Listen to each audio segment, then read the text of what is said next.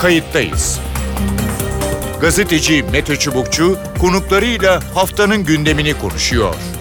Tarihi yaşarken olaylara kayıtsız kalmayın.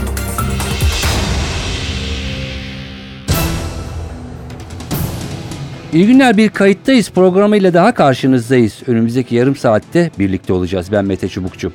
15 Temmuz darbe girişiminin artçı sarsıntıları devam ediyor. Ülke çapında OHAL ilan edildi. FETÖ bağlantılı olduğu iddiasıyla kamuda binlerce kişi açığa alındı. Operasyonlar, gözaltılar, tutuklamalar sürüyor. Aralarında darbe girişiminde bulunan askerlerin yanı sıra iş adamı, bürokrat, memur ve gazeteciler de var gözaltına alınanlar, tutuklananlar arasında. Öte yandan firar eden, yakalanmaya çalışanlar, darbenin ordu içinde eğer varsa uzantılarının tespit çalışmaları da sürmekte. Yüksek Askeri Şura'da terfi ve ihraçlar da gerçekleşti. Komuta kademesi genel olarak yerini korudu ama çok sayıda yeni komutan üst komuta kademesine atandı.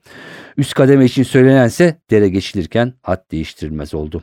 Orduda ihraçların süreceği yeni bir liste hazırlandığı da belirtiliyor. Darbe ile ilgili sürecin yargılanmanın sonuna kadar götürülmesi istenmekte.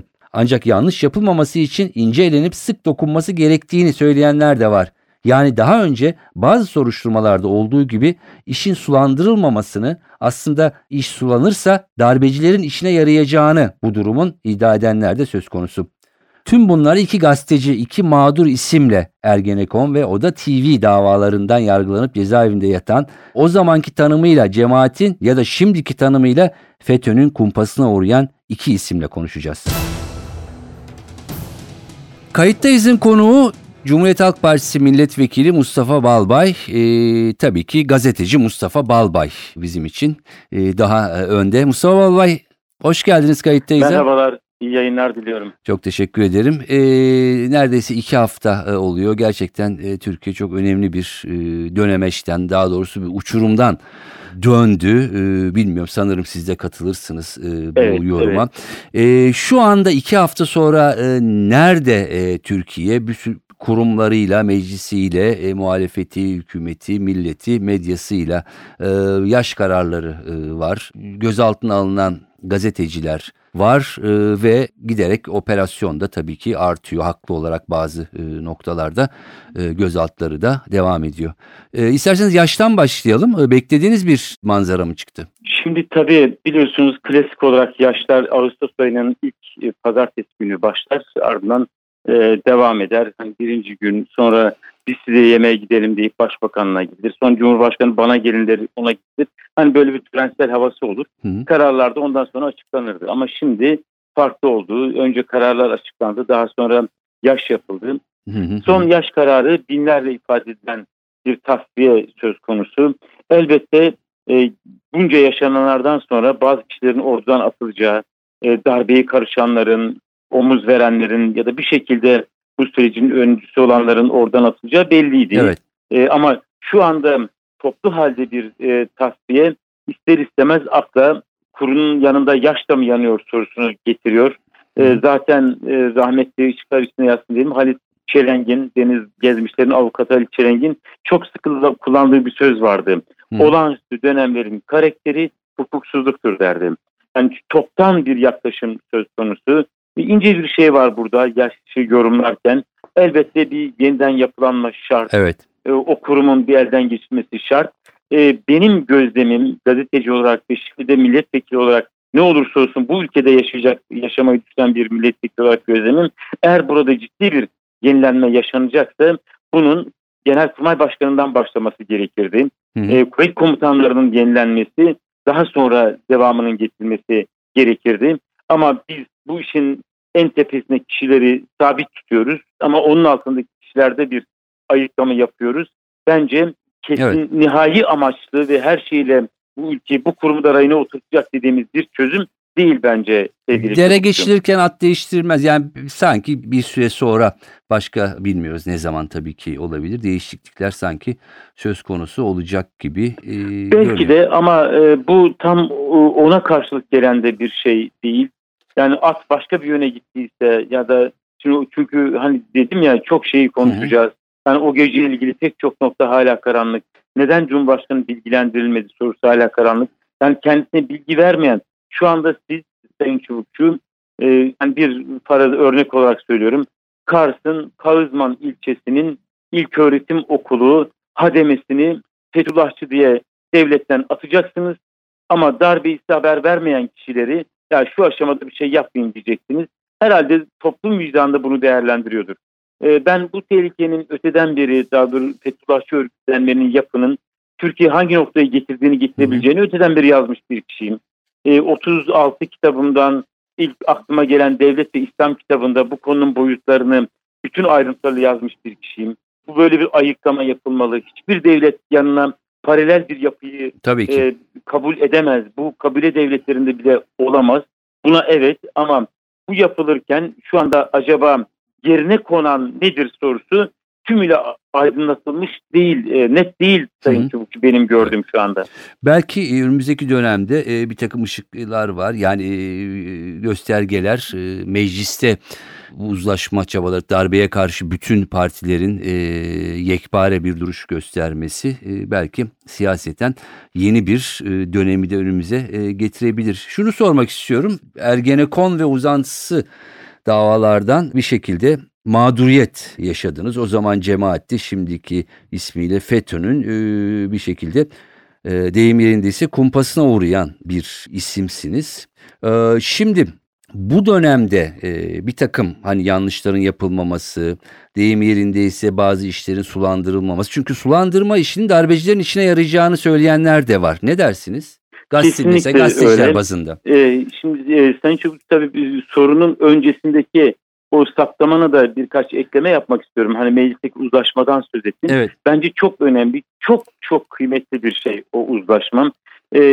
Sen Orta Doğu'yu çok iyi izledin. Dünyanın neresinde iç savaş varsa gittin, gördün, yazdın.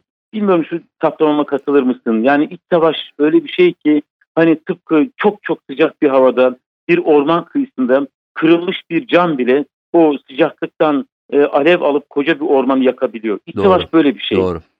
Yani doğru. O yüzden böyle bizde çıkmaz ya işte rahat olun. Hayır, denemez. Kesinlikle yani, değil. Yani bunu dediğiniz gibi bunlara çok tanık olmuş biri olarak hiç tahmin etmediğimiz yerlerde, zamanlarda, mekanlarda bunun olabileceğini çok şahit olduk maalesef. Yani, o nedenle yani ben 15 Temmuz gecesi, yani deyim yerindeyse direkten döndü Türkiye. Ben o çatışma ortamı, özel kuvvetlerde, polisle asker arasında, Genelkurmay'ın iki tarafında o çatışma ortamı 24 saat sürseydi, ben devamına ilişkin yorum yapmak istemiyorum Sayın Çubukçu. Evet, zaten bu başarmış olsalardı maalesef belki bu konuşmaları da... Başaramasalar bile o çatışma ortamının 24 saat sürmesi bile bir başka şeye evirebilirdi bu olayı.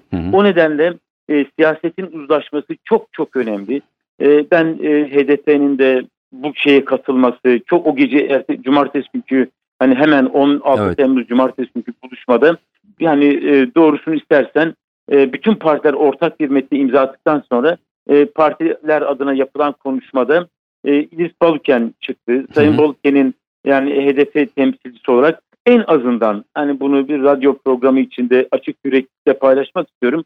Dedim, burada halkların deyimini kullanır ve işte şu ortamdaki uzlaşma havasında bir başka iklim esebilir mi diye inan böyle hani elim böğrümde dinledim konuşmasını. O bile halkımızın dedi, işte parlamenter demokrasi deyip devam etti. Yani o büyük bir uzlaşmaydı o. Bu bir iktidar için bulunmaz bir nimet Sayın Çubukçu. AKP'nin bunu çok iyi değerlendirmesi, kıymetlendirmesi gerekiyor. Şu anda öyle devam etmekte. Örneğin mecliste dün akşam 19.45'te bitti meclis. Normalde dünkü meclis sabaha karşı 2'de biterdi. Evet. Önceki günkü mecliste yine sabaha karşı 2'de biterdi. Önceki günde saat 19 sıralarında bitti. Neden? Çünkü İş Kanunu yasasının Çalışma Bakanı Süleyman Soylu, yani yabancıların Türkiye'de çalıştırılması yasasının muhalefete geldi, bize geldi. Arkadaşlar nelere itiraz ediyorsunuz dedim.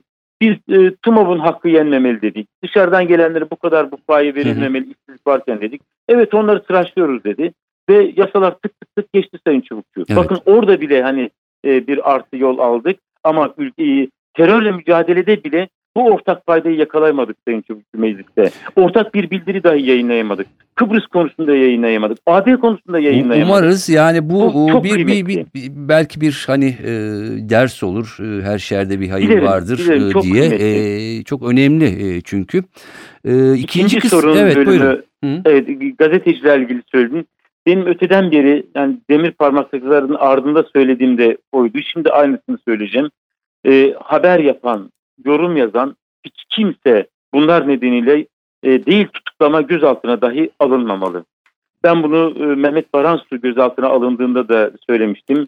Bugün işte Nazlı Ilıcak başta olmak üzere pek çok gazeteci gözaltında. Ben buna hayır diyorum Sayın Çubukçu. Aynı görüşleri paylaşmıyorsunuz. Zamanında şu anda hatırlamıyorum ama muhtemelen sizin aleyhinize de çok yazılar yazılmıştır. Defalarca ben sayısını, benim en çok aleyhimde yazı yazan gazeteci Nazlı Ilıcak'tır. Yani birkaç şeyi ezberlemiş Nazlı Hanım. Yani bugün AKP görüşünü değiştirebilir benimle ilgili. Nazlı Hanım değiştiremez. Yani onu görüyorum yazılarında. Ama bu gözaltı ve tutuklama değil bunun karşılığı. Biz gazeteciler düşüncelerimize katılmıyorsak hani sütunlardan cevap vereceğiz. Televizyon ekranlarından, radyo mikrofonlarından cevap vereceğiz. Eğer hani taraflardan bir maç yaparken bile bugün Galatasaray varsa var Fenerbahçe. Beşiktaş varsa var Galatasaray. Hı hı. Trabzon varsa var Bursaspor. Yani böyle hani bu evet, karşılıklı bu şey ortamı olmadığı sürece hani nasıl orada hani böyle bir hani bir şeyin kıymeti yoksa, tek başına bir değer değilseniz, hani bizim gibi düşünmeyenler varsa bizim düşüncemiz ayrı bir başka şekilde kıymet bulur ya da eleştirilir. O yüzden düşüncelerine hiç katılmadığım insanlar şu anda ve bize deyimimi hoş görün saldırmış insanlar en kötü anda bile ya işte beyni oydu, yok işte o baştaydı gibi böyle hani daha bilgilere vakıf olmadan polisin verdiği bilgilerle yorum yapan arkadaşlarımız onların çoğu, ama bunun karşılığı onlar da bizim yaşadıklarımızı yaşasın değildir. Yani o yüzden ben ne olursa olsun haber yapan, yorum yazan, haber ve yorum yazmak üzere haber kaynaklarıyla diyalog kuran hiç kimse gözaltına alınmamalı. Yani tutuklanmak yana gözaltına alınmamalı. Örneğin Sayın Çubukçu şu anda işte 2013-2014 yaşındaki terfiler çok sorunluymuş deniyor. Şimdi Necdet Özel, o dönemin Genelkurmay Başkanı, dese ki gerçekleri açıklamak istiyorum. Sen gitmez misin Sayın Çubukçu? Evet. Sormaz mısın sorunu? Ya tabii da hani ki, o öyle mi? Yani gazeteci herkesle görüşür. Tabii ki. Yani o yüzden hani bu gazetecilik çerçevesinde tabii ki o çerçevede evet, diyorum zaten. Haber yapma, yorum yazma ya da bir muhakeme alma, kitap yazma çerçevesinde. Artı yani bu arkadaşlarımızın da yani bunun dışına çıkan bir davranışını ben hatırlamıyorum. Doğrusu tahmin de etmiyorum. Yani hani klasik söylemdir ya, bilmediğimiz bir şey varsa evet, onun evet, da cezasını çeksinler gibi bir laf olur. Ama hani gazeteciler genellikle kamuoyu gözünde insanlardır. Dünyanın her ülkesinde darbelerle ilgili yargılamaları biliyoruz. Yunanistan'da albaylar cuntası 14 kişi yargılanmıştır. İtalya'da 10 kişiyi geçmemiştir yargılananların sayısı darbeden sonra. İspanya darbesinde 4 kişi yargılanmıştır. Bu böyledir Sayın Çubukçu. Beyin takımını yargılarsınız. Ötekiler o anın heyecanı içinde bir şey yapmış. Ya da ne bileyim belki de iyi yapıyorlar diye yazı yazmış. Ne bileyim hani o şeyi... Anladım. Hani o düzeye getirmeyeyim ama düşüncesini ortaya koymuş insanlar girmemiştir dünyada peki, bu yargılamaya.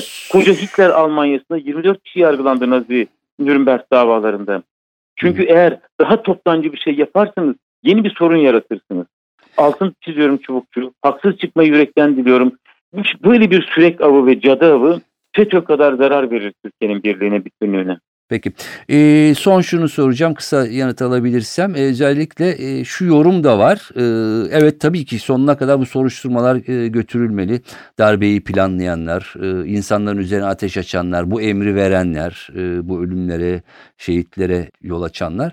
Fakat eğer iş sulandırılırsa bu da darbecilerin işine yarar diyenler de var. Ne dersiniz? Ben de katılıyorum buna. Yani o zaman işin özü kaybolur. Yani diyelim ki 1000 kişilik bir yargılama başladığında herkesin bir istemi olacak. Böylesine dönem yani iddianame işte binlerce, on binlerce sayfa olacak. Yani şimdi düşünün, bizim Ergenekon iddianamesini düşünüyorum. Evet. Sadece iddianamenin hani 23 davayı birleştirdiler. 17.000 sayfa iddianame, 17.500 sayfa. Bütün delillerin toplamının 120 milyon sayfayı geçiyor Sayın Çubukçu, A4'le kağıda dökülse. Yani böyle bir davadan kimi kimden ayıracaksınız? Yani hangi yargılama yapacaksınız? Mustafa Balbay'ı, Tuncay Özkan'ı koymuşsunuz işte mafya liderleriyle aynı davanın içine. Yani bu yani ayıklamanız mümkün değil. Yani o yüzden hani ben de katılıyorum. Bu şekilde yapmamalarını dilerim. Yani bu olayın özü şu: 15 Temmuz gecesi ne oldu? Evet. O geceki karar vericiler o gece komuta kademesine duruma el koymaya girişenler ve onlara yardım edenler kimlerdi? Evet. Yani bu tabloya bakıldığında şu anda kamuoyunda adı geçenler bile toplandığında Sayın Çubukçu 100 kişiyi geçmiyor benim gördüğüm. Ben de dikkatli olabildiğince izliyorum. Yani hani genel nerede ne olduğunu geçmemiş belli. Örneğin salı akşamı ben Bergama'da bütün partiler, 4 partinin ortak demokrasi yürüyüşü vardı. Oraya jandarma komutanı, emniyet müdürü, kaymakam da katıldı. Yani orada yerel halkın konuştuğu, yani yetkililerin konuştuğu orada bir tank birliği var. Bir üstü sokağa çık demiş. Güvenememiş komutan. Onun bir üstüne sormuş, çıkma demiş. O da durumu görmüş. Yani genel olarak hani darbelere tümden karşı olduğunu ve zaten yanında olmadığı için durmuş. Yani o an heyecanla mesela bir üstünün sesini dinlese şimdi bambaşka bir yerde olacaktı. Evet. Olmuyor. İki üstünü arayınca başka bir şey çıkıyor. Yani o karmaşa içindeki bu şeyi iyi ayıklamak lazım. Bunun beyin takımı, organize edeni kimdir ona bakmak lazım. Ben hala 15 Temmuz gecesinin Sayın Çubukçu en çok %25'inin aydınlatıldığını düşünüyorum. Peki. Umarız önümüzdeki dönemde gerçekten tam resmi görürüz. Ama söylediğiniz gibi Türkiye bir uçurumdan döndü ve önünde de çok önemli gerçekten kesinlikle uzlaşma meclis zemininde uzlaşma ışığı umudu da devam ediyor. Peki çok teşekkür ediyorum Mustafa Balbay programımıza katıldığınız için. Ben teşekkür ediyorum. İyi yayınlar diliyorum. Mersi, teşekkürler. Telefon attığımızda Nedim Şener var. Nedim Şener, Ergenekon ve Oda TV davasından yargılanıp cezaevinde yatan ve yargılanması hala devam eden, eski deyimiyle cemaatin ya da şimdiki tanımıyla FETÖ'nün kumpasına uğrayan isimlerden, gazetecilerden. Nedim Şener, hoş geldiniz programımıza. İyi yayınlar Mete, teşekkür ederim, sağ olun. 2 hafta oldu darbe girişimi. Türkiye hep söylediğimiz gibi gerçekten uçurumun kenarından döndü ve 2 haftadır birçok gelişme var. Neredeyiz 2 hafta sonra, ne dersin?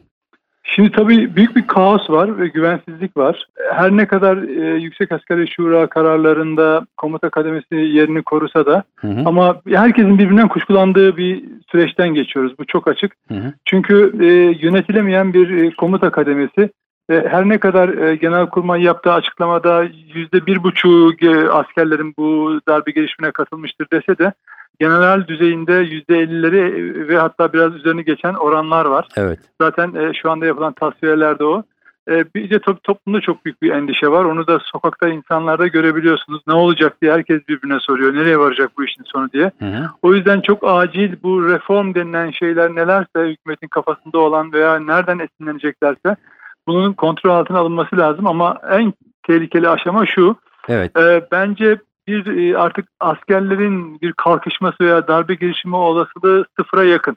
Çünkü bunun sigortası da asla işte Genelkurmay komutanlık falan ya da kuvvet komutanları bir takım komutanlar değil. Bizzat halkın kendisi. Çünkü sokaklarda kendi oy verdiği iktidarı devirmeyi düşünecek bir vesayetçi anlayışa duran her kesimden insan var. Evet. Siyaseti, demokrasi önemseyen insanlar sokaklarda ve bu eminim bu dalga daha da yayılacak topluma. Daha önce katılmamış olanlar da bu eylemlere katılacak ve bu büyüyecek. Dolayısıyla artık sen eğer bir darbe planlıyorsan çok büyük bir katliam, çok büyük bir katliamı göze almak zorundasın. Ve mağlubiyeti önden kabullenmen lazım. Her kimsen bu darbeyi yapacak olan. O yüzden endişem şu, bu kavgayı başlatan, bu operasyon düğmesine basan her kimlerse muhtemelen bu kaos ortamını derinleştirmek isteyecekler. Çünkü bu darbenin arkası böyle Türkiye'de mesela bildiriyi okuduğunuz zaman sanki iç dinamiklermiş gibi görünüyor. İşte ülkedeki demokrasi eksikliği, yolsuzluklar falan böyle süslemeler yapmışlar. İşte Atatürk ilke inkılapları falan filan. İşte vatan haini diye bir takım insanları yargılayacaklarmış. Ama hayır, bu darbenin motivasyonu dış kaynaklı. Çünkü Türkiye'nin Orta Doğu'da oynadığı rolle ilgili, büyük güçlere karşı oynadığı rolle ilgili, buradaki anlaşmazlıklar, bir takım politika, strateji eşitsizliği, yani aynı yönde olaylara bakmayış, başka uygulamalar. Dolayısıyla bu bana göre dış kaynaklı bir operasyon zaten. İçeride kullandıkları FETÖ çetesi ve onların taşeron olarak kullandığı insanlar. Evet. Onlar. Dolayısıyla bu hedef de burada doğrudan Recep Tayyip Erdoğan'ın bertaraf edilmesi üzerine, yani öldürülmesi üzerine kurgulanmış. Çünkü Yurt dışından yapılan analizleri dinliyorsunuz, televizyonda okuyorsunuz. Evet. Yani böyle bir darbenin başarı şansının lideri öldürmek olduğunu söylüyor. Bu her darbe için yapılan bir analiz değil. Sen daha iyi biliyorsun. Evet. Her darbe için böyle yapılmıyor. Mesela Mısır'da yapıldı. Mısır'da itibarsızlaşmak için olabildiği kadar yargılayarak, bak bir önceki şey de öyle yaptılar. Mısır Devlet Başkanı Mübarek'i de yargılayarak itibarsızlaştırmaya çalıştılar. Nursi için de aynı şey geçerli. Oysa başarılmış bir darbede Nursi'yi mesela çok rahatlıkla öldürebilirlerdi. Ama hayır, yargılayarak onu itibarsızlaştırmak istiyorlardı. Ancak burada Tayyip Erdoğan'ın toplumda yarattığı bir etki var ve bunu kırmanın, o yarattığı etkiyi, dayanışmayı kırmanın yolu da onu yok etmekten geçiyordu ve bu darbenin ana amaçlarından biri buydu. Ve o yüzden öyle planlanmıştı zaten. Dolayısıyla bundan sonraki aşamada da şu olabilir. Devlet büyüklerine, siyasetçilere bu kaosu derinleştirmek için lokal eylemler gerçekleşebilir. Bir tek endişem bu. İnşallah olmaz. Ama bu kaosu beslemek isteyenler bunu deneyeceklerdir bundan sonra. Şimdi darbe ile ilgili sürecin yargılamanın sonuna götürülmesi konusunda herkes hemfikir. Yani ne kadar hücrelere kimler nasıl sızdıysa bunların temizlenmesi konusunda herkes çok dikkatli ve sonuna kadar götürülmesini isteniyor. Tabi bu arada yanlış yapılmaması, incelenip sık dokunması, yani daha önceki soruşturmalarda olduğu gibi sulandırılmaması. Çünkü sulandırılınca bu işin darbecilerin içine yarayacağını iddia edenler de var. Biraz da geriye dönerek bu soruyu da sana sormak istiyorum. Ne dersin? O endişe herkeste var. Bakın bu olaylar, görevden almalar başladığından itibaren bana 15-20'ye yakın insan ulaştı. Hiç de bu FETÖ'cülerle ilgisi olmadığı halde görevlerinden uzaklaştırıldığını, bu yargı kesiminden de böyle, öğretmen olan insanlar, memur olan insanlar da böyle. Şu da olabilir. Yani bakın, FETÖ'nün şöyle bir taktiği de var. Evet. Evet. Bir kendisinden olmayan insanları ihbar ederek onların mağduriyetine de yol açan bir yöntemleri var. Yani evet, daha önce de biliyoruz biz. FETÖ'nün kullandığı yöntemlerden en klasiklerinden biri budur. Mesela hatırlayacaksınız 90'lı yıllarda yine listeler hazırlandığı zaman bu listeyi hazırlayan ekibin içinde de kendilerinden kişiler vardı. Ve hiç ilgisi olmayan insanları listeye sokarak listeyi yapmış oldu, boşa çıkarmış oldu. O liste baktık ki ya bu hiç FETÖ'yle ilgisi yok bu adamın. Bu listede bu varsa demek ki bu liste baştan sakat diye yorumlara sebep olmuştu bu tür şeyler. Dolayısıyla buna çok dikkat etmek gerekiyor. Evet. Eğer çok ilk anda verilen refleksle yapılan mağduriyetler varsa bunların da çok kısa süre içinde giderilmesi gerekiyor. Çünkü zaten olağanüstü hal kanunu kapsamında bu alınmış kararlar. Dolayısıyla bunun fazla mağduriyete tabii ki yol açmaması gerekiyor. Bu her açıdan böyle. Örneğin gazeteciler gözaltına alındı. Çok bildiğimiz isimler var. Mesela Hilmi Yavuz ya da Bülent Mumay gibi arkadaşlarımız var. Bu insanların FETÖ'yle falan ilgisi olmadığını herkes biliyor. Herkes şahitlik yapıyor bu konuda. Burada bir adli hata varsa mutlaka düzeltilmeli. Ben bunu kısa süre önce yine Karşı Gazetesi çalışanlarına yönelik yapılmıştı. Hani sol ve sosyalist kimliğiyle bilinen ve bunu da çok rahatlıkla ifade eden kişiler de gözaltına alınmıştı. Hatta yurt dışındaydı arkadaş. Geri gelerek ifadesini verdi ve serbest kaldı. Umarım bugün işte ifadeye gidenler içinde de bu tür masum olan insanların da serbest kalır ve o hak ihlalleri işlenmemiş olur. Evet, tabii şimdi dinleyicilerimize de hatırlatmak gerekir. Sen de aslında bu yapının birçok kişi gibi gadrine uğrayanlardan birisin. Yani tam anlamıyla bir kumpas sonucu yattın. Davan da hala devam ediyor. Ama hani bize yapılana hani yanlışlık da olsa başkasına yapılmasın diyorsun anladığım kadarıyla. Asla öyle. Yani çünkü bunun vebali, böyle bir haksızlığı yapandan mutlaka çıkıyor. Bunu kanun olmasa bile doğanın bir kanunu var, ilahi bir kanun var. O haksızlığı yapandan ve o haksızlığa taraf olandan bunun şeyi çıkıyor. Ancak ben şunu da belirtmeden geçemeyeceğim. 2009'dan beri bu FETÖ'nün istihbaratçıların içinde bulunduğu Hrant Dink cinayetine odaklandım. Hayatım o andan itibaren değişti zaten. Şimdi ben gözaltına alınan, hatta bir tanesi kaçak olan 3 gazetecinin yazdığı kitabı hiç unutamıyorum. Bunlar Dink cinayetini karartmak üzere kitaplar yazan insanlardı. Şimdi ben ikilemde kalıyorum. Şöyle, ben bu insanları mı savunacağım, Hrant Dink'i mi savunacağım? Yani bir yandan öldürmüş bir Hrant Dink var. Basın kahramanımız, cesur yürek, tertemiz insan, masum. Ama öbür tarafta bu cinayeti karartmaya çalışmak üzere kitap yazan FETÖ'cü gazeteciler var. Ben şimdi hangisinden yana olmalıyım Mete sence? Tabii ki Hrant Dink'in yanında olmalıyım. Dolayısıyla ben bunlara zaten şöyle bir şey söyleyeceğim. Tabii kuşku yok. Yani burada parmağı olan herkes tabii ki. Mertçe konuşacağım. Ben öyle hani sözümü bugün için saklamadım. aylar ve yıllar öncesinden köşemde de yazdım. Onların bu cemaat elemanlarının gazeteci olmadığını, ifade özgürlüğü arkasına saklanan birer terörist olduklarını, örgüt üyesi olduklarını söyledim. Ve hatta şöyle bir benzetme yapıyorum. Bu adamların gazetecilik yapıyor olması tamamıyla cemaatçi abilerin tercihleri. Evet. Yani bu kişi Türkiye Büyük Millet Meclisi'ni bombalayan F-16 pilotu olabilirdi. Hı-hı. Veyahut da Tayyip Erdoğan'ı öldürmeye giden helikopter pilotu veya oradaki SAT komandosu olabilirdi. Cemaat ona hangi görev verirse onu yaparlar. Evet. Nitekim bakın ben televizyonlarda üzülerek izliyorum günlerden beri. Bu harp okullarında pırıl pırıl çocukların nasıl itibarsızlaştırılarak sahte ihbarlar veya ceza uygulamalarıyla okullarından atıldığını, evet, bir tane kadın subayımızın nasıl sadece bir makyaj yaptı diye ahlaksızlıktan, meslekten atıldığını, bunun benzerlerini biz polis teşkilatında da gördük. O mesleğe yani yıllarını vermiş insanların sadece cemaate ayak bağı olacağını düşünüp nasıl itibarsızlaştırılarak, hatta tutuklanarak, uyuşturucu kaçakçı denilerek ya da terör örgütü üyesi denilerek hapislere atıldığını, birçoğunun bezdirilip meslekten atıldığını, yine evet, gazetecilikten çok iyi biliyoruz. Her cemaatin korkusu yarattığı korku imparatoru o kadar genişti ki 2013'e kadar bu cemaatin gazetelerinde yetişmiş elemanlar her yere serpiştirildi. Bütün televizyonlara, bütün gazetelere. Hı hı. Nedeni de şuydu, Ergenekon operasyonları sürecinde bu insanlar polisle beraber çalıştılar. Polisler sadece bunlara CD'leri veriyordu, yazılı haber metinlerini veriyordu. Onlar da gazete, evet, ve televizyonlara taşıyorlardı. Aynı bülteni, aynı rakamları, aynı şeyleri onlardan duyabiliyordunuz. Yani karşımızda bir gazeteci grubu değil, polis, yargı, savcıdan oluşan ve son halkası gazetecilerden oluşan bir operasyon timi vardı. Ve en büyük vebalde bence cemaat gazetecilerin bu süreçlerin, haksızlıkların. Çünkü polis, savcı, hakim ne yaparsa yapsın, eğer medyada bu suça ortak olmazsa asla bu kadar boyutlanamaz, evet, bu kadar toplumsallaşamazdı. Dolayısıyla onların vebali o kadar çok fazla ki zaten isimlerine kimse anmıyor farkındaysa. Evet. Bu arada tabii ben biraz da programın sonuna doğru geliyoruz. Daha o zaman sizinle ilgili manşeti önümde. Açıklanmayacak deliller var. Gazetecilikten, evet, tutuklanmadılar diye iki, evet, ayrı gazete bu manşetleri, evet, yapmış. Belki hatırlatmakta yarar, tabii, var dinleyicilerimize. Tabii. Evet, peki ne söylemek istersin son bağlarken? Şöyle diyorum, hiç kimse senin gösterdiğin hassasiyet gibi kimseye haksızlık yapmaz. Bu mutlaka kim yaparsa yapsın ondan çıkıyor. Hı-hı. Mutlaka karşılığını doğa ona bir şekilde yansıtıyor. Bir kere herkes mesleğinin tanımına uygun davransın. Evet. Gazetecilik, bakın gazetecilik bir güç odağına dayalı yapılacak bir meslek değil. Tek başınıza yaparsınız. Sokakta tek başınasınızdır aslında her şeye karşı. Hı-hı. Ve bakın burada bu meslek, yani bu olaylarda gazeteciyi savunurken ilginç bir anı anlatacağım size.